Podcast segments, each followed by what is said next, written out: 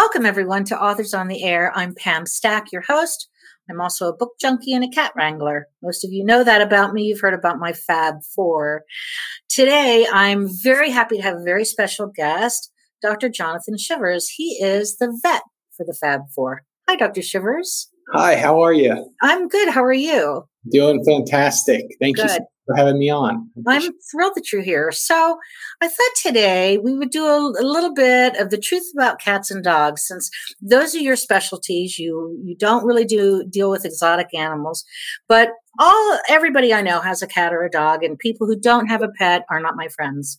Oh. So, so the first thing I want to ask you though is there are a lot of myths about animals. For example, if a cat or a dog has mange, you can put motor oil on them to cure it. Now, I don't, I happen to think that's the most horrible thing I've ever heard. But one of my four had mange, and you know, I had to give them some stinky smelling stuff and keep it on them. Why in the world did where did that myth come from? Do you have any idea? Um, well, I think basically that was probably an old an old folk remedy on something they might have used. And you know what? Something like that might might kill the mange, but it also might kill your pet. So, yeah. so you might have what you might change one problem for a much bigger one.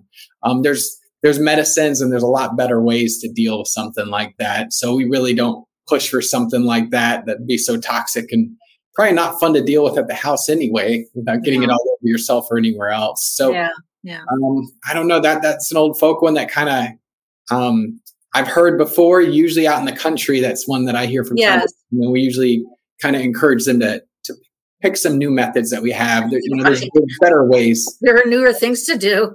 Yeah, absolutely. So that's, that's okay. So my favorite thing is everyone says you can tell your cat or dog is okay if you touch their nose and it's cold. Is yeah, that true? I've heard the cold, wet nose story. I see lots of warm, dry noses and they're fine. Now, if they do have a fever, they might be a little bit warmer and you might tell that on their nose. But I, I can say I never use that as any determining factor when I do an exam. And we go pretty thorough from nose to toes. And, uh, that's not really something I usually coordinate into there. Um, other than maybe correlating to if they're if they're warmer, they have a fever, then their nose might be a little bit warmer. But um, I, I don't really look at that as as much of a as an indicator for me. That's not a, a vet condition you're a vet symptom you're looking at.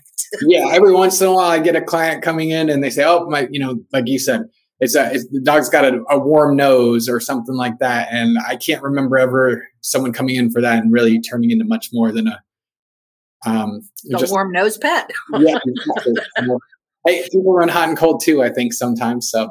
There you um, go everybody runs a little differently. But so I'd like to know what is the average lifespan of a domesticated cat? So I would say, on average, um, a minimum goal we hope for on average would be around the 16 18 year mark 16 is pretty common we see if you're doing anywhere in the teens in general you're i think you're doing pretty well but um you know ideally like to see them go into their 20s um, and we can see that, and and and many will, and, and some just naturally live, you know, a little bit have a shorter lifespan. But generally, the 16 to 18 is a good range to say, hey, you're doing something right if you've gotten them that far. And what about for dogs? And I know dogs have a varying range because whether they're a pedigreed or whether they're a mutt, whether little, mm-hmm. where they're bred down super small, I don't know if dogs are bred up or not. I guess they would be with labradoodles, but is there an average range range for dogs in general? It really kind of depends. I see um I see a lot of dogs that are a larger breed that will live for a shorter amount of time. So um, compared to a smaller breed, like say a 10 or 15 pounder, um, a Chihuahua or um, a Maltese or, or a breed on a smaller side, uh, we'll see the smaller one guys live uh, for I don't know. i I'd say closer to 15 years, not as long as the cats, but 14, 15 years on average. And then for a big dog, like say a Labrador, like, you know, you may mention 60, 70, 80 pounds. I would say the average is closer to about 12 years. And then we have some larger breed dogs, uh, some Mastiffs, um, and breeds in the 100 plus pound range. And you know, some of those Great Danes we'll be expecting an average of around eight years. Wow. And, and, and some still go longer. We're just talking about averages here. So that's not any end all be all by any means. What is the breed of dog that people can have if they're allergic to dogs? Well, it seems like some of the hypoallergenic breeds, there there's there's some hairless breeds. It seems like with um with dogs, I have a lot of clients who will focus on poodles, or now they're looking at labradoodles or something along those lines. The poodles have more of a human type hair, so they shed much less, and they seem to have a lot less dander and a lot less problems for people. And cats? There are some hairless cats out there, some Abyssinians, Sphynx, those type of breeds, and they will be fairly hairless and uh, they are unique. They have a lot of personality though. And we have seen a lot of those lately also. And I think that's another reason. Um, some people just really like the look, but also um, less fur, less dander, and they do a little bit better with that at home. They, dress them up too, don't they? Oh, I can't. I can't imagine trying to dress up one of mine. You know, all four of my cats, and um, Mhm. not anyone, particularly Godiva, would ever be happy about that. Yeah, that's true. That's true.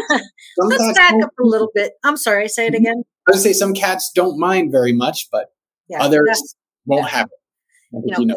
these these four know they own me, so that's not. Mhm. There's not a. I can't even put a bell on a collar with them. So I want to go back to the very beginning. Um, you grew up in Miami, where I did, and you were always a pet lover. Tell me about growing up and your love of animals. Well, um, like you said, I grew up in South Florida. So I would say I must have been about five years old in kindergarten. And I just, you know, kids always pick randomly some, some profession or, or some job they see that they just think, oh, that's great and changes every month or two. Um, and I basically just decided I wanted to be a veterinarian when I was little. And growing up, we had worked with, there was a dentist actually, and one of his family members was a receptionist, and she got into rehab and rehab things like squirrels and birds and things like Oh, that. At one point, I think I was eight or nine. They were rehabbing four squirrels and they let us take over it with my family. So I was like one of the primary caregivers there and we raised them up until they were strong enough to be released. And I mean, it, for a kid, it was just fantastic and fulfilling. And, you know, I had a pet dog that I love very much. And we had other pets throughout our younger years and it just kept building on that. And one day I started working in high school with a veterinarian and and the rest is history. I still loved it and everything about it. So here I am now. You went to University of Florida School of Veterinary Medicine, didn't you? Yes, I did. I was there for for all of my training for graduate and undergraduate. What kind of internships or externships did you do? Well, what we would do is when we were in clinics for our our four years of veterinary training, they would allow us to do externships in a few week blocks. And I did uh, some throughout the state. Uh, I did some emergency medicine blocks uh, in Tampa, where you would go for a couple weeks and work exclusively in the evenings for all the emergency calls, and you would see Wow. anything that would bring pets in. We um we could do general practice externships as well, where we would just go to a practice, a veterinary practice, and work with the doctors and see all the cases that they saw and work them up accordingly. And then the mainstay for all of the students was to do clinical rotations at the hospital where you would work in everything from large animal to small animal to surgery to cardiology. We have oncology. And also um, you know with the large animal you could do the same thing all over again medical uh, surgery. And you get to see all the specialists. We uh, got to take care of bald eagles um, tigers all sorts of neat things But you've confined your practice to cats and dogs. Yep, absolutely. Um, you know, I've enjoyed uh, uh, practicing on a, a wide variety of animals, but you know, here in sunny Fort Myers, that is kind of the mainstay with what we have, and It is indeed. yeah, it's a little bit hard to do some of the uh, to be focused on a small practice here, small animal practice, and then also do something like horses. It requires some a lot more house calls, which would take me Right. away from a lot of my appointment in house. Um, would you tell us, please, about your two locations in Fort Myers? I see you at both places when I'm with my cats, but primarily I see you at Companion Animal Center or Pet Center. Would you tell us um, why did you choose those two? Because they're pretty far apart. And tell me a little bit about your practice. Yeah, well, we uh, we started out at Indian Creek Pet Hospital, and that is in South Fort Myers, uh, right on the way to Fort Myers Beach into Sanibel. So that's where I basically moved here and and kind of took over from a good friend's parents, actually. So I kind of knew the entire family, and it just was a great fit, and got started there. And then while we were working there, we kind of saw that actually we had some clients driving from further away from other areas and um, basically happened to find another practice that just opened where the, the previous veterinarian, his family life took him outside of Fort Myers. So we went from South Fort Myers to a more central location, which is um, around or off, off Winkler and, and Six Mile which is a little bit more central. And actually kind of worked out where we had some clients that had moved towards that area and found, found us there. And we're ecstatic to have kind of access with a little bit less traffic, especially in the, as we get into our, our high season where all the snowbirds come down and, and everything gets a little bit more hectic in the area. Well, I've been to both offices and your staff is marvelous in both of them. So anybody who's interested in going really should go. Um, Dr. Shivers and his staff were very kind and compassionate, all of them. So I think you'd enjoy it. Um, Dr. Shivers, will you please discuss just briefly some best practices for house cats? All right. So, and should cats go outside? That's really a big bothering thing to me because I like to take care of all the outies outside, and I've seen mm-hmm. too many of them harmed by predators, whether they're dogs or other animals, or because they get caught in a car and they get acid dripped on them, run yeah. over, things like that. So, best practices for house cats. So, I would say we generally do recommend for them to be indoor. Um, you kind of hit the the nail on the head with a lot of the concerns. You know, outside they can get into tussles with wildlife, raccoons, other animals, other dogs that may try to find them. Um, cars, they may not always understand what's coming at them with at, at night, and you know that's a not a great way to, to to lose a pet. And you may never even find out. You never really know. So we do know there are studies about significantly shortening the lifespan of an animal that's outdoors versus an indoor pet and um, I mean, we see it in the day to day when we have an indoor outdoor one that that comes in for some sort of wound from maybe from fighting with other cats. It may be from a dog or you know a hit by a car or something like that. So mm-hmm. we think usually you know they do pretty well inside, and you know unless you have a screened in lanai or somewhere where they can stretch their legs a little bit like that. But we usually recommend them pretty much keep them on the property in the in the house where it's a little bit safer, a little bit less for you to worry about. Now, domesticated cats are very different from animals that live out, cats that live outside, like our Florida panther and everything.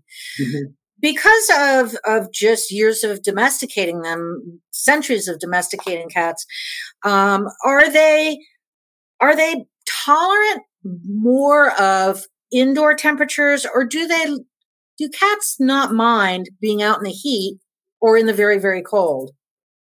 I think I'd be a, a, little bit more worried about being in the very cold uh, up north. Down mm-hmm. here, I think I don't think it ever gets too terrible. No. I know I got to admit I know plenty of cats that love hanging out in the garage. If, if uh, I know some people who leave uh, their garage door, they'll leave a little cat door to the garage, so they're still in the house, and they they will go out there and hang out. Um, so bizarre.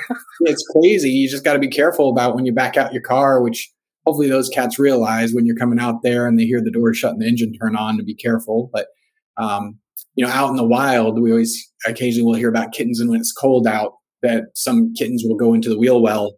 Uh, right. tires are somewhere warm, and that's always a concern because right. if you hear them and they don't realize what's going on, that right. can be a recipe for disaster. But actually, they, they will enjoy some some warm weather. I don't know what it is or why what they like about the garage or what, but um, that's only some. I think um, I think they can handle it, but I don't think they need it. You know, as far as anything along those lines. Okay, so um, when you're when you go to feed your cat, I've always been told that you never buy pet food in a people store. It, does that hold true? I mean, I think there. It just depends what they offer. There's so many cat foods out there. Um, you just need to look at, at some of the labels. They should have something called the AAFCO statement or the AAFCO label saying it meets the minimum requirements of nutrition. Um, just to make sure that you you've got a good diet. And that's something that really, depending on your cat and, and how big or small they are, weight wise, you know, if they're overweight or if they're right ideal, that's something that I kind of recommend you, you kind of look at on a case by case basis with your vet and you can talk to them about whatever diet you happen to be on already. And is it is it a good diet for your pet? And i think they'll be able to tell by well we're kind of overweight. It might be a great diet but um, we, we could cut it back a little bit or hey we got a gorgeous coat and everything's looking good or you know are we vomiting? Do we have lots of hairballs there's a lot of things we can tie into that. And i mean there there's a couple okay diets. There's obviously varying degrees of quality but you can right. still get a decent quality i think if you just kind of discuss it with your veterinarian and they can give you options that you can get at, at most places whether it be your vet or a pet store or the, you know, there's a couple that you can still get. I would say at a uh, a human pet or a human food store, but I think you got to be very careful and very selective because they do have a lot of the lower tier, kind of like the junk foods, right? Well, that you, right. may not do you as much of a service, and that's something kind of address on a case by case, and can usually talk to your vet about which which brands they recommend. Very good. Now, um, as far as vaccinating cats, Mm-hmm. What's the rule of thumb and how often should they be visiting you? Well, for us, we do protocol where we have um, core vaccines, which we consider uh, rabies, and then there's a, a combo vaccine we sometimes call a feline, uh, almost like the a distemper vaccine, which includes panleukopenia, rhinotracheitis, and calici, which are some of the common things that we will find in our environment, and we will occasionally see outbreaks kind of pop up.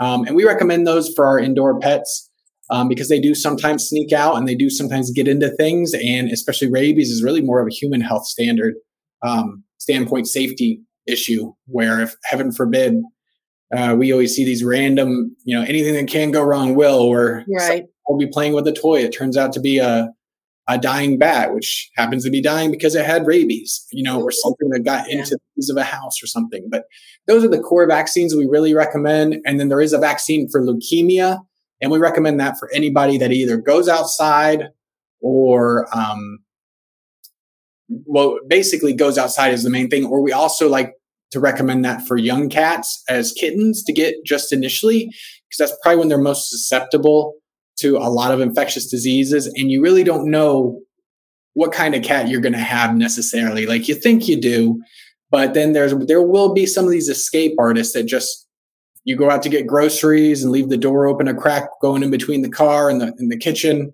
they will sneak out and not come back right.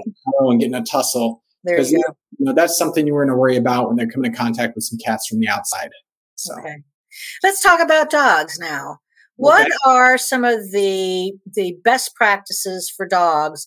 And we'll start again with, you know, how should dogs be out in the yard all the time? I think they can be, but if they are, they're going to need access to water, access to shade. Um, ideally, I like them indoors also, but they do enjoy being outside. In Florida, we do get some pretty, pretty intense heat, especially in the summertime and it can be pretty brutal for a good part of the day. So you definitely need a shady spot, um, hopefully where there's some air ventilation flow, which outside we should have some anyway, um, and a water ball, uh, a water bowl that I would keep uh, somewhere again in the shade so it doesn't kind of get get too cooked. Well, and water, yeah, yeah, yeah. And I, I, I would say it's always good to have, you know, if they have access into um, just a cooler shaded area in the house. Some some people have porch access so they can come into the screen porch. Um, I know my dog stays out too long. She gets pretty stinky pretty quick. So, no, no. Well, that brings up an interesting point. Some people tell me they bathe their cats. Now, my only cat that likes water is Godiva. Mm-hmm. Um, the other ones, if I tried to, she used to jump in my jacuzzi all the time. She just loves water. She'll come mm-hmm. in the shower and everything. How often do, do you actually have to bathe a cat if they're not dirty? And how often should you be bathing a dog? I would say for a dog, I usually bathe them when they stink. but some people can do it once a week, and I think that's great. Um, for cats, they do maintain themselves pretty well. And if they need a bath, sometimes some of them just like laying in dirt, and then you don't want that in your house laying all over your couch or wherever else. And that might be an indication that it's time for them to get a bath. if they were out on a on a porch or a patio lanai like we talked about. But um, for the most part, they should be able to clean themselves. And if they're getting really dirty or matted, that might be an indication they need to get checked out because they may not just they may just not feel well. They may not be grooming themselves like they should be because they feel feel off or something's not right with them, and you may want to get them checked out and see. And again, it's just kind of if you see them, if you're a white uh, fluffy snowflake or, or, or a Q-tip or a cotton ball white cat come in and they're all of a sudden gray or black, I think they can. It's a good indicator. Yeah, it might be time to get them get them yeah. cleaned up. Um, let's talk about dog food. Mm-hmm. Again, can you buy good dog food in a people store, or should you buy be buying dog food in a dog food store, a pet supply store? Because I think their needs are, are nutritionally very different, aren't they? Yeah, they, they are slightly different. In a pinch, you can feed cat food to a dog, but you should never have um, a cat trying to live off dog food because they need certain amino acids like taurine that there's just not enough in, in dog food. So you can't get away with that with cats. Um, but dogs will eat anything. One problem is with, I feel like the cat food is a lot of times higher calorie where they gain a little bit more weight and the dogs will get a little bit chubby if you put them on just cat food or something. But in a pinch, you can get away with it and you won't do any harm. Okay. Um, I still think, um, yeah, some of the best foods are going to be at pet stores or at your veterinarian's office, but there are a few diets that you might find that that will work. And for a short term, I, I often use it like we described. Sometimes there are a few diets that are more based on marketing, and it might be, you know, okay, not the best, but it kind of like a junk food where you know you can you can go out to get pizza every now and again, but you know, should you eat it every night? Not necessarily. Right. Um, in a pinch, you know, if the stores are closed and you have to get something there, that, that's all right. But uh, you're going to get generally your better quality is going to be either at your vet or your pet store. Okay. What about vaccines and vitamins for dogs? Well, I've always told, been told, we went to a couple nutrition classes, even in undergrad. Sometimes when you're taking vitamins, it's almost like you're just buying expensive pee because a lot of that, if you're on a p- proper diet, you should be getting a balanced meal anyway. But sometimes okay. we do have deficiencies in certain ways because we have a certain metabolic disorder or something like that. And it certainly can't hurt for them to have it and utilize everything they can to the best of their ability, especially if they do have a, a maldigestion or something where possibly supplementing a little bit extra will help help level that out. Um, so a lot, a majority of healthy animals may not need it. And again, if we do an exam and see that there's something going on, we may offer that. Sometimes we will do puppy, uh, puppy and kitten supplements um, just to help them with their growth make sure they have everything they need and it may just be one or two things within a multivitamin that they actually need and the rest are are just in there and they like i said you're just buying expensive pee and they'll just pee them on out but um there you go it's not a bad idea. It's not going to hurt anything. And sometimes you may think hey what do you have to lose? Okay. What are the no-nos with cats and dogs? What wow. do you never want to do? For example um is it okay to give cats ice cream and whipped cream and milk? Okay, so a lot of cats will ask you for it and will be very happy if you give it to them. But technically, uh, cats and dogs are actually lactose intolerant with cow's milk. So, especially if they get a lot, they could get a bellyache, they could have vomiting, they could get pretty upset stomach. Uh, a lot of people always know, oh, cats love cream and, and they do like it, but it doesn't mean they should have it. Even um, if you get a kitten that you rescue or you find and it's usually we don't adopt them out before they're eight weeks old. Right. But if you find one outside, a stray or something along those lines, and they need milk, you shouldn't be using cow's milk. They have uh, KMR, a kitten milk replacer, and we use that. Oh, excuse me. And they have a puppy milk replacer also. A lot of times we will sneak and use, if we, in a pinch, we can use kitten milk replacer for puppies, and that's okay. But we don't usually go to milk, to cow's milk for them because it, it, will upset the stomach and cause other issues. So yeah, I don't really recommend that. Whenever I hear about that, I don't really um, recommend that. Um, small amounts, everything in moderation, small amount here and there is probably not the end of the world. But I think there's other treats you can offer and maybe not get yourself in any, any trouble or worry about it either. Okay. Anything there you should absolutely not do for a cat or a dog? Well, that's kind of broad. That's that's kind of well. What what is it you see that you're always saying? I don't think that's healthy for your pet. Hmm. Uh, I would say so for cats. I would just worry if you're on a balanced cat food, you should be in good shape there.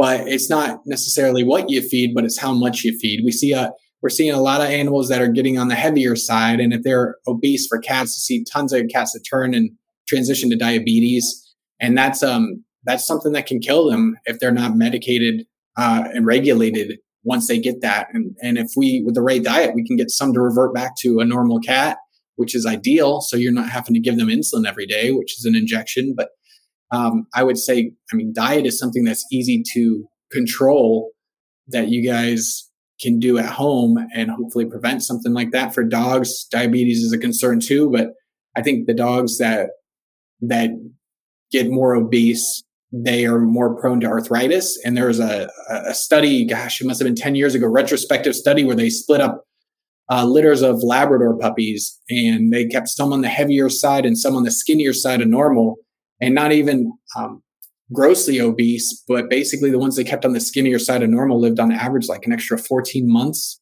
Wow. And, um, so I, I think that's something with diet that can be a huge, a huge, it's just so easy to affect that and have a good outcome for different reasons for the two breeds, um, or, or species, excuse me. So, um, I think that's something, but I mean, gosh, you could talk forever about all those. That's such a, that's such a broad, you know, there's so many things that could potentially, um, you can discuss there. But I, I think it would be a good one that, that that you can focus on and have a good effect on. There you go. If I want to find another vet, and I'm not going to, but if I don't live near you mm-hmm. and I want to find a good vet, how do I who what do I look for? Besides um, talking to my friends, I'm new in town and I need to find a veterinarian. Is there um, some special qualification I should be looking at, or some uh, affiliation that I should be looking at that clues me off? You know, uh, there is an AHA certification. It's American um, Animal Hospital Association. So that is one where basically, you know, I think I think in general, most vets are are excellent. They're they're well trained. Um, they're highly trained. They're smart individuals and you just you really have to find someone that just fits with you and your personality probably. I think that's important. So that's where maybe a friend who has someone they like you you may identify with them because someone that gets along with their personality that you agree with. Um, but uh, there is that the aha is something you can look for and that's just they they have certain standards of their own that they hold um, accountable um, an additional higher standard. But even ones without the AHA uh, certification and that are not members of the association can be great vets. And I know a ton on both sides of that spectrum, and um, they can all do great things in great medicine. Um, I think I think the best thing you can do is is ask friends for places that they've been happy. You know, I think word of mouth is, is the most legitimate. I, I've seen sure lots of things on reviews that I can read through, and I, I know that it's it's not exactly accurate um, for places that I've dealt with, and okay. um, and I, I, think that's too easy to manipulate from a, okay. from that standard. I think talking to people and then calling the hospital you you're interested in and seeing how they handle things when they talk to you on the phone. Um, I think a, a lot of hospitals are more than happy to potentially give a tour yeah. Um, things might be a little bit different right now, dealing with COVID and things along those lines, but just take a look and go somewhere you're comfortable with. I mean, for a lot of people, this is like like their their child. They call them their fur babies and everything That's else right. a lot. So right. um, I think they should be able to answer some questions if you have any from the receptionist standpoint. And I, you know, I don't think uh, it's unreasonable to schedule an initial exam and have them kind of do an exam and get a feel for them, and then decide you know, is that something you want to do for the long term or, you know, maybe make that a one time visit and then you decide to go elsewhere? I mean, you, you gotta, you have to feel comfortable for, like I said, for many of these people, this is a family member. So, right. Um, I think those are some things I do think talking to someone you actually know, um, I think that's valuable. Yeah. Yes. Some of the stuff you see online, I feel like that's usually someone more often than not, it's more upset about something than happy. Right, than happy. Right. Yeah. I, I want to remind everyone I'm speaking to Dr. Jonathan Shivers. Dr. Shivers is the veterinarian for my Fab Four. He also um, has seen a lot of my friends' pets, and they're very happy with him. Dr. Shivers, will you please mm-hmm. tell us the websites for your two centers here in Fort Myers, Florida? Um, yeah, um, there's IndianCreekVet.com and Companion Pet Care is CompanionPCC.com. Dr. Shivers, thank you so much for being with us. Um, before I let you go, is there a book that you would recommend for people who want to adopt a pet and don't really know what kind they want to adopt, or should they talk to a vet? Who do you go to to find out about adopting for your family?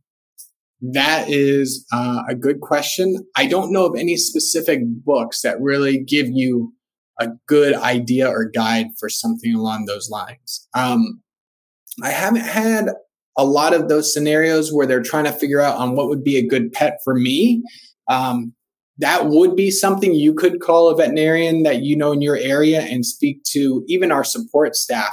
And it really kind of just depends on what what you're looking for and then we can kind of give you an idea on you know i want a companion that likes to go for runs and jogs and high energy or i want to train them or right. well i just i just want a companion that i can take on a plane with me and go all over all over the us traveling. Um, there's a, there's a lot of different options, but yeah. yeah you can actually call and i think we're actually most veterinarians are actually really good resources for things like that where the staff really care also, not just the veterinarian, but the support staff that really helps so much make a hospital what it is. They can kind of give a lot of great advice and oh, okay. kind of help with that a lot. Because um, if we don't have a pet to examine, you know, sometimes it's a little bit tougher for us to kind of get to know you. But I feel like our right. staff can really, um, they can be an ambassador for our clinics yeah. and kind of help with those type of questions. Yeah, your staff is wonderful in both places. I have to, you know, give five stars on both. I'm always very happy to go and happy to refer people. Well, this is my guest, Dr. Jonathan Shivers of Fort Myers, Florida. He is a veterinarian extraordinaire, and I found him from Facebook friend of mine whose husband is a veterinary surgeon up in Sarasota. And um, when I had a problem with one of my cats, he says, "Oh, here's a great guy for you to go and see." So there's a referral from another veterinarian, a, a, vet surgeon, though. He has a surgical hospital and he sees all breeds of animals there. Dr. Shivers, thank you so much for being with me today.